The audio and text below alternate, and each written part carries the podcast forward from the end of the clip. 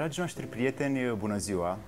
Suntem aici cu un uh, om care muncește foarte mult să aducă din interiorul lui către exterior și să ne dea și nouă ceea ce a cules, a strâns și pune pentru noi să putem să luăm ceva și să facem mai mult, mai bine, mai împlinitor pentru viețile noastre.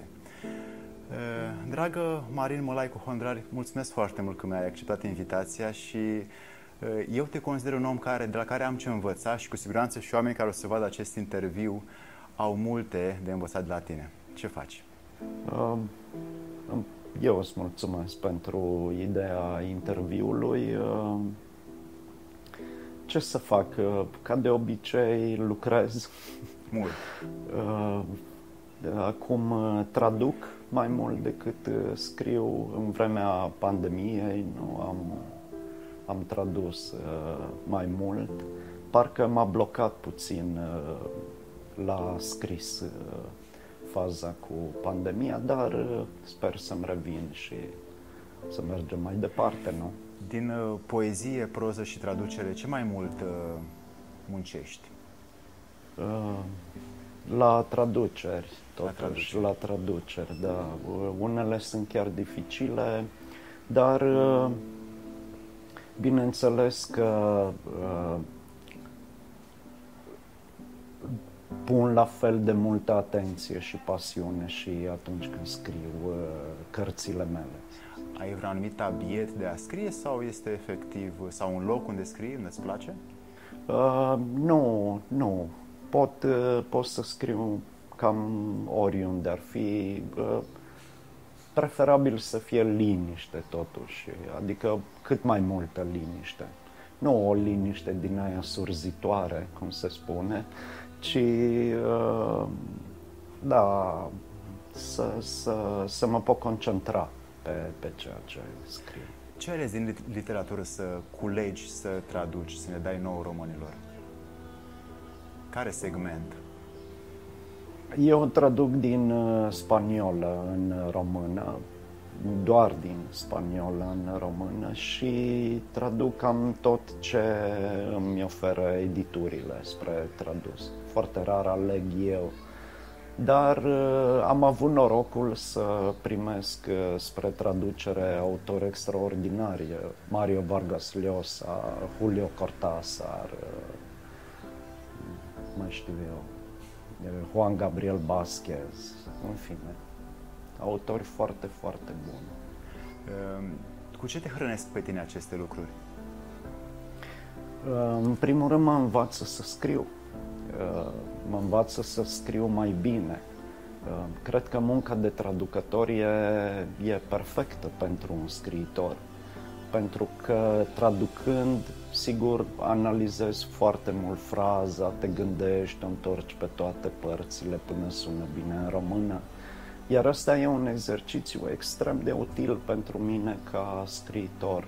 Văd cum structurează cărțile mari autori, topica, lucruri din astea. Am înțeles că scrii de mână este mai ușor și mai uh, intens pentru tine acel moment decât la calculator? Uh, Da, nu știu, m-am, m-am obișnuit să, să scriu uh, de mână. Uh, Sigur că dacă răspund la un interviu sau uh, lucruri de genul ăsta, nu, atunci scriu direct pe laptop. Dar uh, dacă m- încep să lucrez la un roman sau dacă scriu o povestire ori un poem, uh, prima dată scriu de mână și apoi trec pe, pe calculator. Uh, ai avut ceva în tinerețea ta mentor sau oameni care te-au inspirat, care te-au învățat? Uh, Da, am, am avut norocul să, să cunosc, uh, în primul rând, niște profesori extraordinari. Români, străini? Nu, români, la, și chiar din St. George's Bay, unde am făcut eu școala. Uh, Era, Și unde te-ai născut? Da, și unde m-am născut era, în primul rând, Doru Pruteanu, vorbesc despre el la trecut, că a, a murit, uh, din păcate. Nu are nicio legătură cu celălalt Pruteanu, mult mai celebru și așa, dar Doru Pruteanu era un profesor extraordinar care știu, vorbind de anii 80, mi-a dat să citesc uh, Străinul lui Camus, Grața lui Sartre, cărți din astea, Darul lui Humboldt. Cărți uh, foarte cărți profunde. Esențiale, da. da, esențiale în formarea unui om, nu neapărat a unui scriitor. Și te-au mișcat, te-au ajutat. M-au ajutat foarte, foarte mult. O listă cu cărți te ajută enorm dacă urmezi acea listă și știi ce să iei din, din ceea ce citești. Apoi a mai fost profesorul meu de franceză din Bodescu, care era foarte tânăr pe atunci și el abia terminase facultatea și Uh, venea cu pick-up și cu viniluri la școală și ne punea muzică, în general rock progresiv, de la primele albume cu Genesis, uh, cu Peter Gabriel, uh, apoi Pink Floyd, Van der Graaf Generator. Fine, era o nebunie, eu nu știu cum, cum se întâmpla asta într-un orășel ca, ca St. George, băi, era da, mai era Roland Sechei, un alt profesor și el tot de franceză, dar el era pe jazz și cred că e primul om pe care l-am văzut eu purtând cercel în ureche și plete pe, pe vremea lui Ceaușescu. Un rebel inteligent. Ah, da, da, foarte inteligent foarte inteligent. Și din străinătate ai avut un om care te-a ajutat, sau un autor care te-a inspirat să muncești mai mult cu tine, să muncești mai mult în literatură, în traducere? Uh, da, dintre autorii străini, cred că Julio Cortázar rămâne autorul meu preferat. Roberto Bolaño, apoi, sigur nu i-am cunoscut dar ai luat din uh, Dar am lor. citit, uh, da, am citit foarte atent cărțile lor și a, mi-ar plăcea mult de tot să scriu uh, măcar la, nu știu, să le ajung măcar până la glezne, dacă nu până la genunchi. Ești foarte sunt modest. Nu, nu, nu, nu, realmente sunt autori uh, uriași. Uh, nu. Și totuși volumele tale sunt căutate, sunt citite, sunt puse în inimile oamenilor. Acum, mai departe, unde vrei să ajungi în România aici? Vrei să mai uh, publici, vrei să mai traduci? Da, o să, o să mai public. Uh, eu uh, Lucrezi la am, ceva acum? Da, am o relație foarte bună cu editura Polirom, editura care îmi publică mie cărțile și lucrez la un roman în paralel lucrez și la un volum de povestiri, chiar mi-ar plăcea să scot un volum de povestiri. Și cum alegi ce să muncești? Vorba de stare de spirit sau de nevoie? Uh, ține mai degrabă de starea de spirit. Adică încep să încep să scriu ceva, o povestire, de exemplu, și îmi dau seama că se poate transforma în roman. Sau invers, mă gândesc că Uh, am un subiect pentru un roman și lucrând îmi dau seama că de fapt aș putea să scriu o povestire uh, din, sau un poem în care să transmit mesajul. Uh, tinerii din România mai mult stau pe calculator și pe telefon și intră în lumea asta virtuală foarte adânc. Cum vezi tu acest demers făcut de ei? Nu prea mai intră în biblioteci, în librării, nu prea mai caută ideile esențiale pe care profesorii tăi în anii 80 ți le dădeau astăzi, se duc. Cum și acest film, chiar dacă va fi pe YouTube, dar poate fi accesibil pentru oamenii care, într-adevăr, sunt la distanță, sunt în țări străine, cum avem oameni care ne văd din Germania, din America. Cum vezi tu această direcție a tinerilor acum să nu mai ia cartea, ci să ia telefonul? Hmm. Uh, cred că problema nu e doar a tinerilor din România, cred că se întâmplă peste tot în lume. Uh, dar, uite, să știi că uh, spre deosebire de marea majoritate, să spunem, eu cred în tinerii din, din ziua de astăzi și eu cred că ei citesc și eu cunosc foarte mulți tineri care citesc. Și nu doar uh, cărți electronice, chiar își cumpără cărți, intră în librării, merg în biblioteci, uh, îi interesează. Uh, dacă dacă facem o comparație cu că se tot vorbește că uh, înainte de Revoluție se citea mai mult și nu știu ce. Haide, haideți să ne amintim câți cititori erau în clasa noastră când eram noi elevi. Unul sau doi, doi da, da. cel mult. Da, da, Ei, nu. la fel, la fel e și acum. Într-o, într-o clasă, da, da, da. Într-o clasă găsești un copil care citește sau doi cel mult, iar pe liceu găsești 10, 15, mă rog, cam așa. Dar am mare, mare încredere în ei uh, și îi uh, au o mare sensibilitate. Sigur, diferită de a noastră, pentru că au crescut altfel uh, valorile lor se, se schimbă treptat față de, față de valorile pe care le aveam noi. Ceea ce până la urmă nu e niciun lucru bun, niciun lucru rău. E mersul firesc al vieții. Cauți ceva sau nu știu, ai un ritual interior ca să intri în această stare de spirit care te face să lucrezi, nu știu, rugăciunea, meditația, yoga, poate o, o țigară, poate un pahar de vin. Ce ritual ai tu care te duce pe tine în acel moment să ai energia ca să scrii? Uh, mi-ar plăcea să fiu mistic și să mă rog. Uh, mistici îmi plac foarte mult pentru că uh, cred că în, în, în lumea în care trăim, uh, misticul e cel care cu adevărat reușește să fie împăcat cu sine însuși.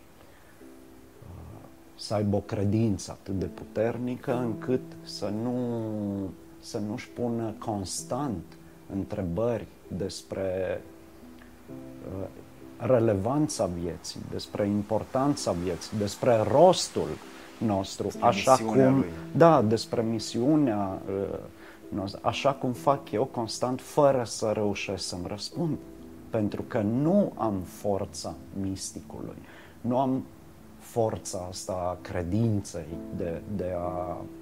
Dar uh, îmi pun constant întrebări și măcar, măcar atât. Ai un autodialog. Uh, da, nu prea reușesc să, să răspund, uh, dar uh, în rest nu, nu am ritualuri din astea. Sigur, eu sunt fumător și normal, at- atunci fumez când, când scriu. Sau... Eu mă, mă, mă confrunt cu foarte mulți oameni din jur care știu că au de făcut un lucru și nu pot intra în acea stare în care trebuie să-l facă. Și există destul de multe metode, evident, prin care să intri în acel flow de energie care să te ajute să muncești cu adevărat, cu pasiune, cu interes, cu atenție, dar nu știm cum, cum să accesăm. Cum o faci tu? Ți-a prins o țigară, da, spui uh, o în general, uh, sugestie? în general știi că se spune cu inspirația la scriitori. Da, muza. Da, muza, dar uh, nu, pur și simplu trebuie să te așezi și să începi să lucrezi.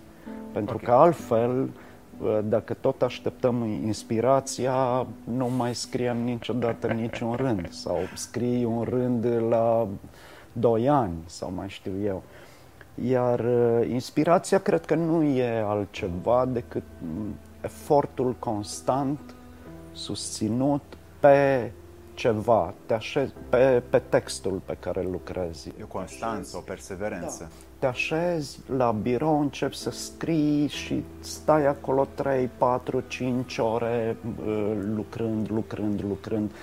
Uneori îți iese ceva, alteori nu, dar inspirația vine tocmai în momentul în care te concentrezi foarte puternic pe ce ai de făcut. Atunci începi să-ți vină idei.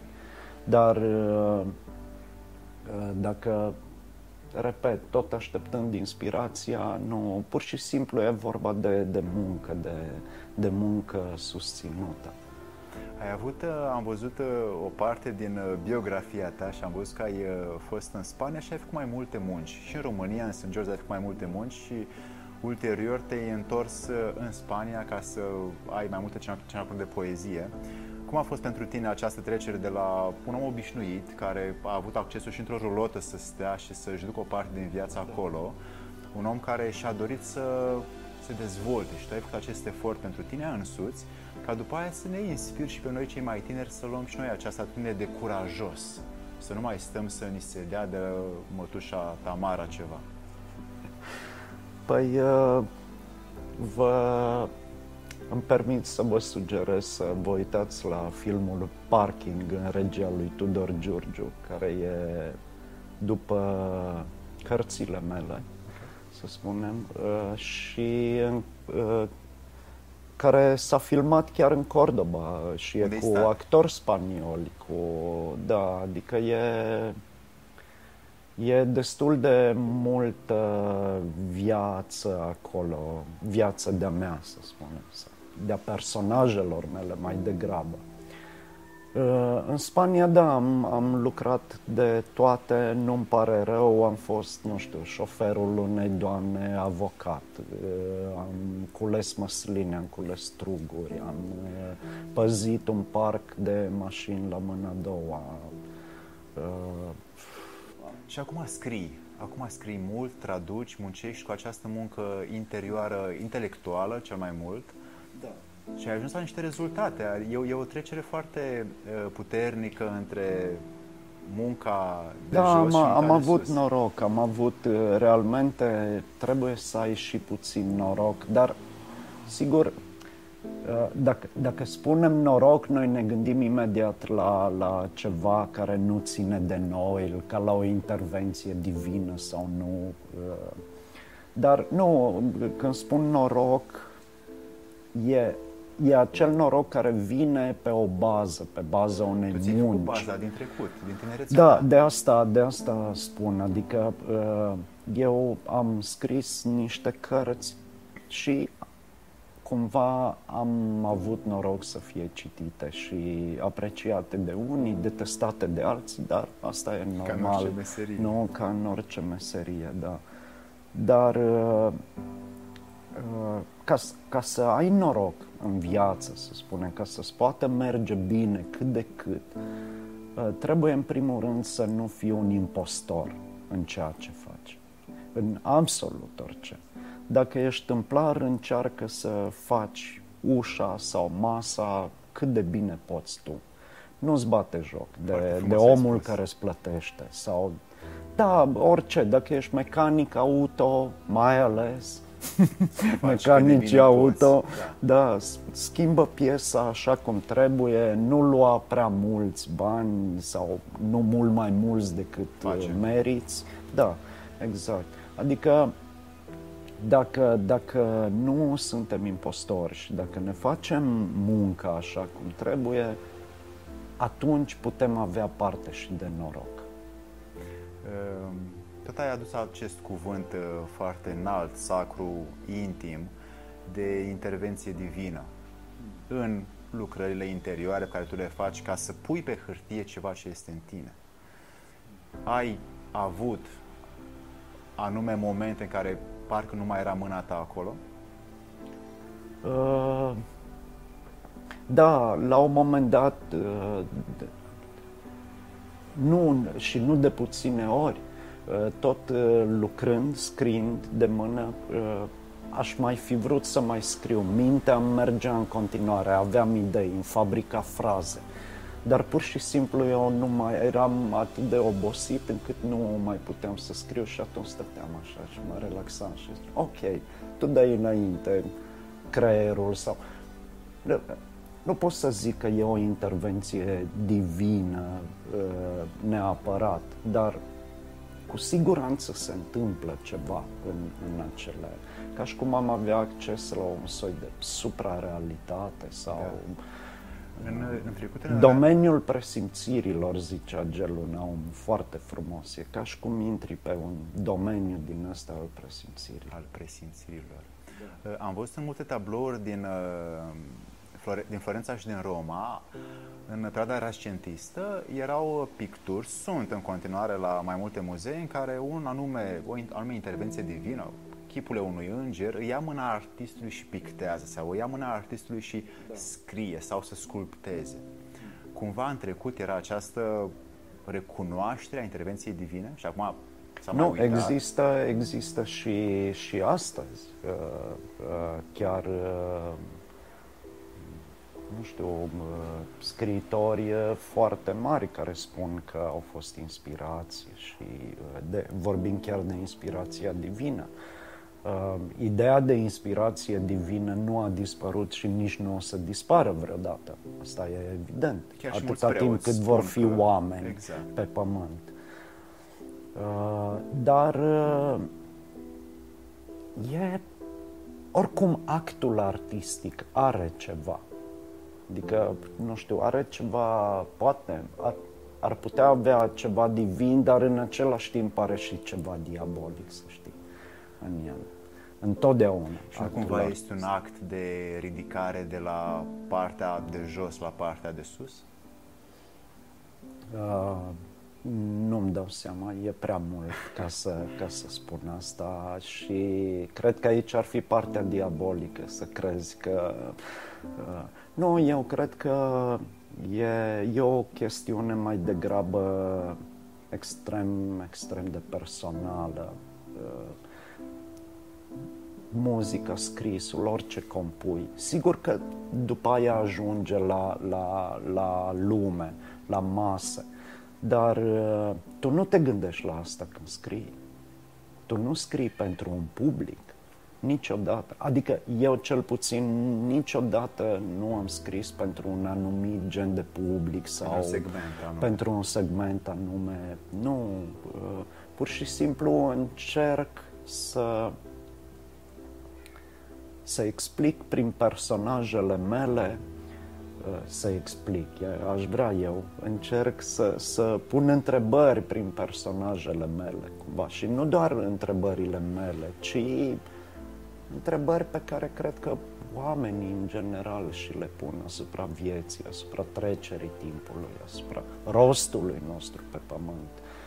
Uh, Lucruri esențiale până la urmă, oricât am vrea noi uh, să nu fie, dar a, astea sunt marile întrebări. Nu ce o să mai cumpăr mâine sau cu ce să mă îmbrac uh, dacă plouă sau cum să-mi vopsesc mașina. Uh, Observ că modul tău de a fi în același timp uh, din întrebări interioare prin scris uh, ne ajuns pe noi să avem întrebări cu noi înșine și după aia să le practicăm sau să le materializăm cumva. Asta ar fi, asta ar fi absolut minunat dacă, dacă, pentru că ăsta e rostul artei până la urmă. Și ăsta e rolul scriitorului, să îl facă pe om să-l ajute să fie mai mult. Da, de, măcar să-și pună câteva întrebări. Și din momentul în care începi să-ți pui întrebări, clar, încep să meditezi la ele, încep să, contemplezi. să citești, să... Da, poți chiar să stai și să contemplezi, să uh, te sustragi cumva ritmului ăsta trepidant în care trăim și... Uh, Marin e și o sursă de liniște, se simte asta, e și o sursă de inspirație pentru foarte mulți oameni. Uh, Ce, acum îți cer, ca să nu vină doar de la tine, îți cer niște sfaturi, niște sugestii pe care tu le ai, ca noi cei tineri, între 20 și 35 de ani, să spunem, să cum să ne cultivăm, să ne facem un ritual de citit, să experimentăm ce citim, cam cum vezi tu? Of, e, e foarte complicat asta, pentru că uh, să nu crezi că eu nu sunt în aceeași derivă în care sunt uh, tinerii și oamenii în general. Dar ai rezultate mai bune decât noi. Da, dar uh, deriva există, întrebările există. Însă, uh, cred că e absolut esențial să, să încerci să fii un om cât mai cultivat posibil. Uh, Să citești, să asculți muzică, să vezi filme, uh, e, e extrem de important. Să călătorești, să vezi uh, alte obiceiuri, alte tradiții, alți oameni, alte civilizații. Uh, și nu, nu neapărat pentru, pentru a urma o școală sau pentru, pentru că te-ar ajuta enorm în uh, cariera ta sau nu, trebuie să, să ne cultivăm cât mai mult pentru că vom înțelege viața mai bine atunci și vom fi mai buni, fără îndoială, unii cu ceilalți. Ce este uh, dezvoltarea de sine în 5-6 cuvinte? Hmm. Împăcarea cu sine. Ce Am este... reușit în trei. Ce este dragostea față de semen? Um, Tot în șase cuvinte. Să nu participi la răutatea zilei. Ești bun când iubești. Iubirea e îndelungă răbdătoare, se spune. Da. Um, care e diferența între intuiție și inspirație pentru tine? Uh, intuiția există, fără îndoială, și vine pe, pe, să spunem așa, la repezeală, ține de creier, inspirația ar ține de suflet, să spunem. Cam asta ar fi diferența. Cred în intuiție mai degrabă decât în, în inspirație. Îmi aduc aminte că uh, Epictet spunea că E bine să învățăm să trăim, nu doar să existăm, să ne punem întrebări, să contemplăm, să căutăm, cum ai spus tu, să călătorim, să punem întrebări oamenilor. Este pentru tine o filozofie de viață aceasta? Fără îndoială. Adică întotdeauna am încercat să, să mă bucur de viață, chiar și în momente dificile. Uh, și să știi că am învățat, dacă am învățat ceva până în acum, în aproape 50 de ani de viață, e că ă, atunci când te simți foarte jos, când ți-e foarte rău, ți-e foarte greu, ă, ai impresia că nu o să mai găsești niciodată o cale spre, spre lumină, spre ieșire. Să știi că atunci se întâmplă ceva bun întotdeauna ceva care te, te ajută să te ridici și să mergi mai departe. Vei cădea din nou, dar nu contează. Important e că oricât de jos ai fi, oricât de greu ți-ar fi, când crezi că realmente nu mai ai nicio soluție, se întâmplă ceva ca un soi de mecanism al vieții, dacă vrei, sau o cosmic. intervenție divină cosmic, care te ajută să, să te ridici și să mergi mai departe și, și poți să fii din nou fericit. Și este un eveniment pregătitor pentru ce urmează. Pentru fericirea care urmează. Da, exact. Și totuși noi atunci în clipa aia îl vedem ca un eveniment blestemat sau răutăcios, ne supărăm, ne întristăm, în loc să-l vedem ca o oportunitate da, dar e, e greu când suferi foarte mult, e, e greu, e greu și uh, da, Uh, Marin, am învățat foarte multe de, de la tine în, uh, în aceste 30 de minute, pentru că așa este formatul interviurilor noastre. Îți mulțumesc foarte mult pentru ceea ce faci, pentru ceea ce ești, pentru ceea ce contribui. Întrebări, pentru discuție. Uh, și ești un om de la care noi învățăm, așa că muncește mai departe ca și noi să venim după tine. Uh, încerc. Mulțumim, dragi noștri prieteni, pentru faptul că învățăm împreună. La revedere!